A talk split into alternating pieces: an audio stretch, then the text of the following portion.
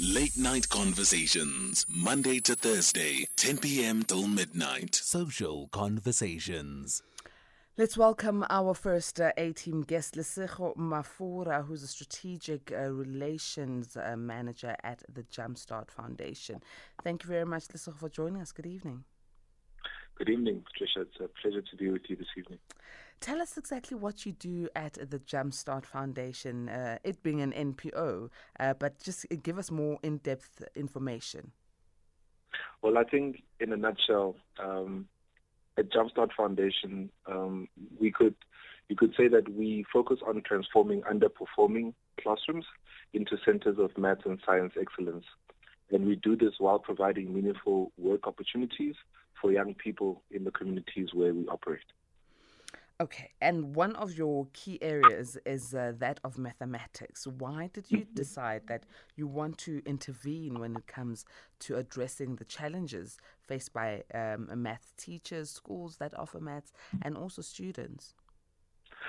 Yeah, I think, you know, mathematics is a vital life skill. And I think the more we start to look at it that way, the more we start to realize how vital it is in terms of any all of the futures of our children in this country. And at Jumpstart, we've been working in the foundation math space for about 10 years now.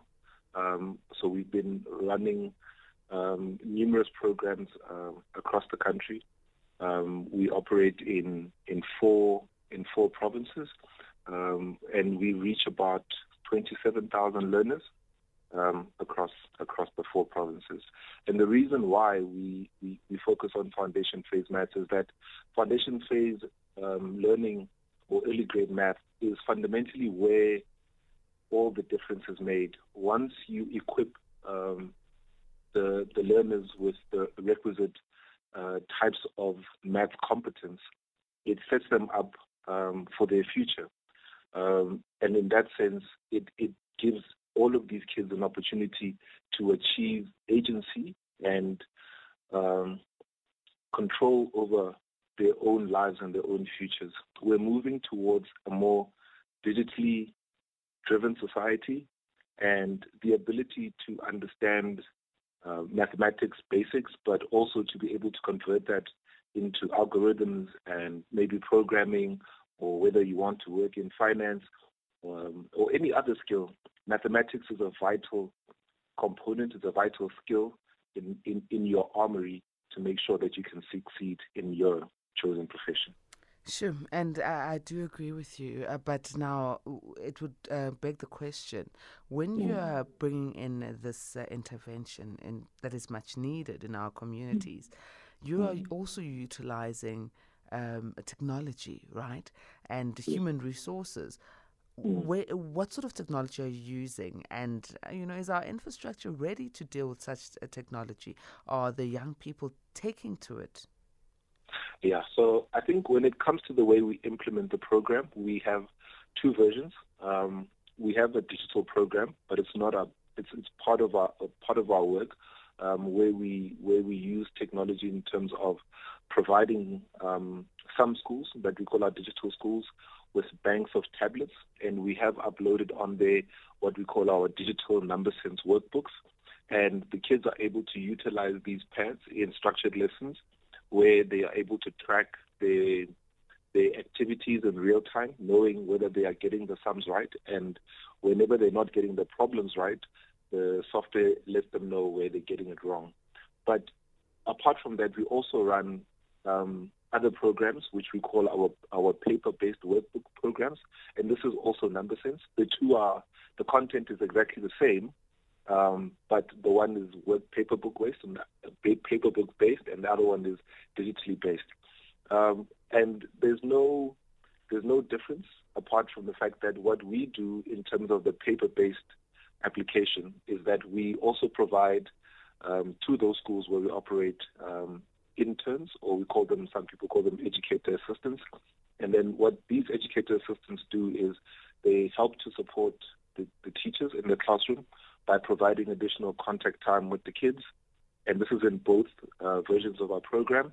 But what they do in the in the in the paper-based schools is that they then take the responsibility to mark the workbooks, upload them into our M&E platform, which then allows us to track individual learner performance um, according to whatever the topic may be, identifying which uh, problem areas that they're having, and then we share this information with both the schools and the districts and the education districts. So, for, from the four provinces that you've been engaging with, I mean, have you managed to mm. track the progress from when you started and uh, mm-hmm. right now with the individual children? Yes, actually, we have. So, we have a number of evaluation reports that are available on our website. They're publicly accessible um, if anyone wants to have to have a look at that. So that's www.jumpstart.org.za, and you can go in there and see some of the documented evidence.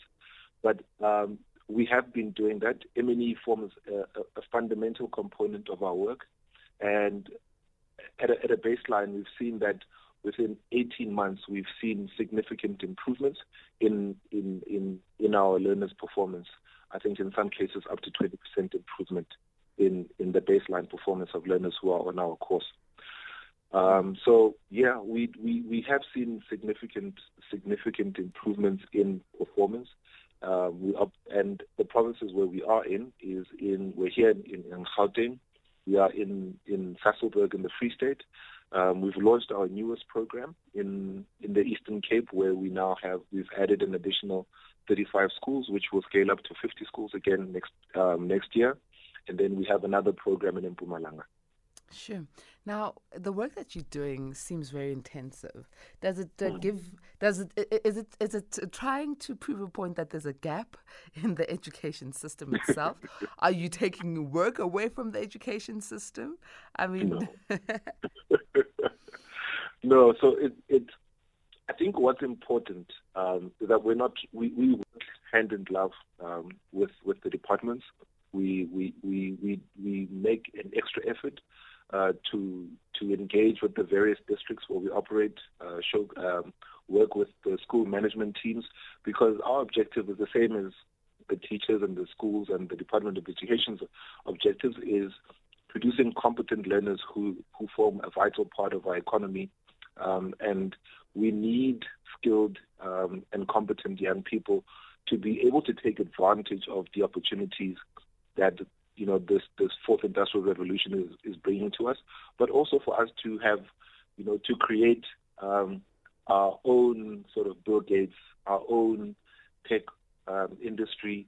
Um, you will notice that in, in, for example, in a country like Kenya, where they've invested heavily in tech, that um, a lot of international tech companies are setting up in Kenya because they have a highly skilled populace, young skilled populace, and also they have um, a supportive education system that's focused on making sure that the kids are competent across the board, but especially in the STEM subjects. Mm.